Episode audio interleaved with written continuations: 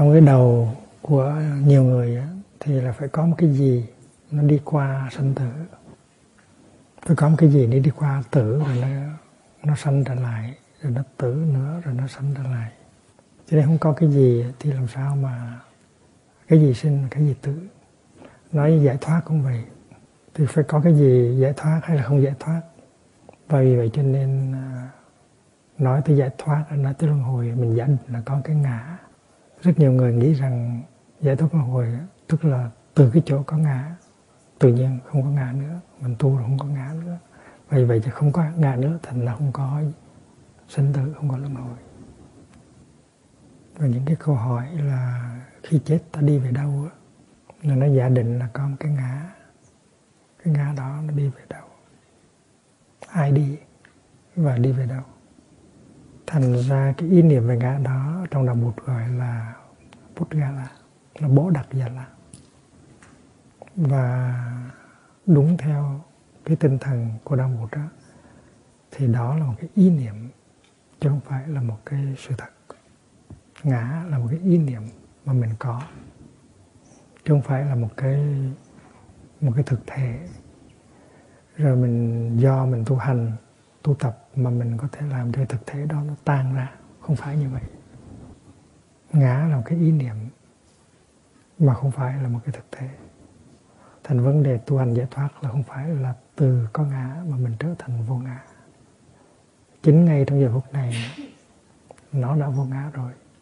Chứ không phải là giải thoát rồi thì nó mới vô ngã. Vậy thì vấn đề tu tập á, là vấn đề phá tan cái ý niệm về ngã, chứ không phải là phá tan ngã. Từ ngã làm gì có mà phá tan nó chỉ có ý niệm về ngã cần phải phá tan thôi. Mình phải thấy được cái cái tế nhị đó. Không có cái ngã cần phải phải phá. Mà có một cái ý niệm về ngã cần phải phá. Cái ý niệm về ngã đó gọi là ngã chấp. The attachment to the idea of itself. Hiện bây giờ mình đang là vô ngã thành ra mình đâu cần đi tìm cái vô ngã nữa. Và đã vô ngã rồi thì tại sao cần phải diệt ngã? Mình đã từng được học nhiều về trung đạo, tức là không có sinh, không có diệt, không có có, không có không không có một, không có nhiều, không có tới và không có đi. Và mình được nghe thầy dạy nhiều lần rằng là những cái gọi là sinh diệt có không tới đi một nhiều nó chỉ là những ý niệm,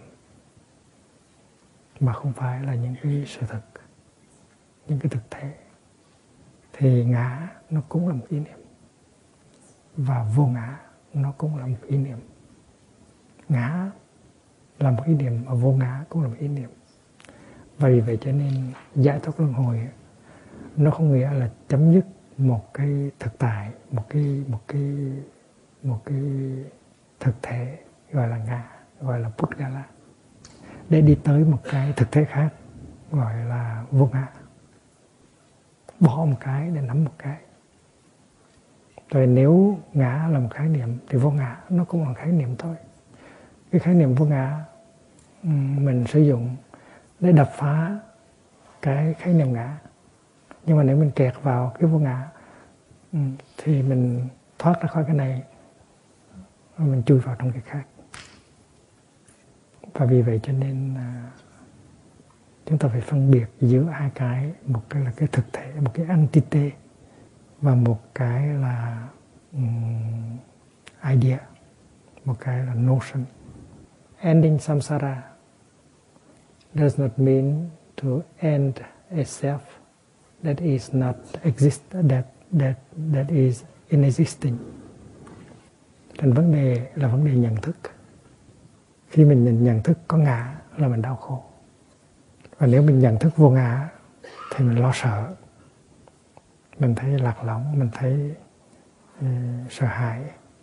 Thành ra cả hai cái ý niệm ngã và vô ngã đó đều là những ý niệm và giải thoát luân hồi tức là vượt thắng được hai ý niệm đó.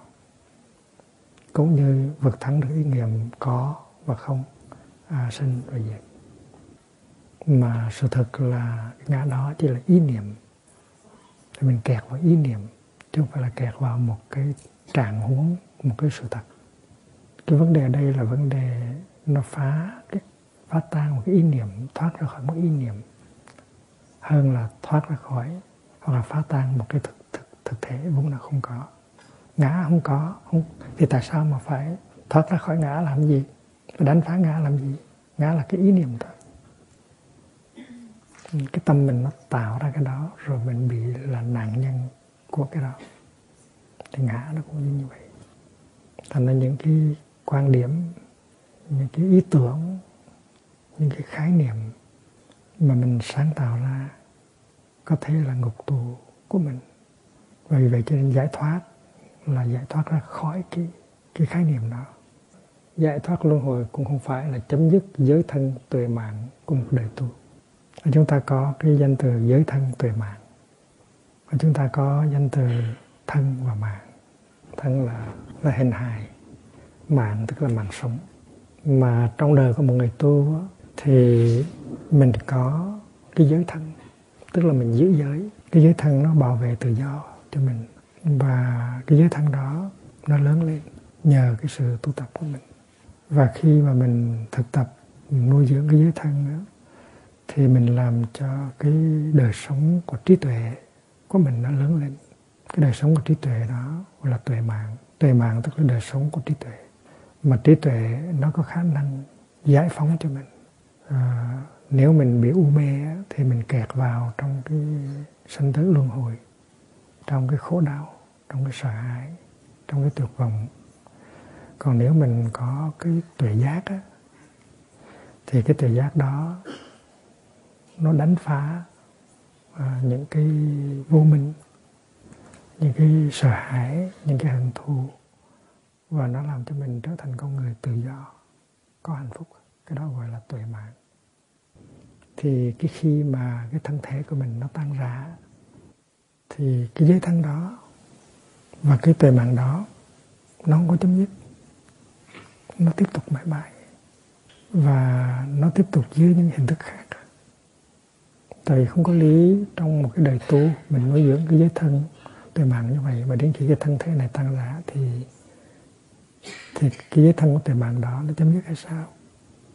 Bởi vì vậy cho nên giới thân tề mạng nó đi luân hồi, tức là nó được tiếp tục. Nó được tiếp tục và nó làm lời lạc cho mọi loài hữu tình. Và mình tiếp tục nơi nơi những hình thác những hình thức khác. Giải thoát giác ngộ không phải là sự chấm dứt của một cái gì hết. Nó là sự chấm dứt của những tà tà niệm những tà kiến. Và nó là sự liên, tiếp tục của những của những tuệ giác. Vì vậy cho nên giải thoát giác ngộ tức là giải thoát ra khỏi những cái tà kiến. Và giác ngộ có nghĩa là mình được tiếp tục bởi tuệ giác.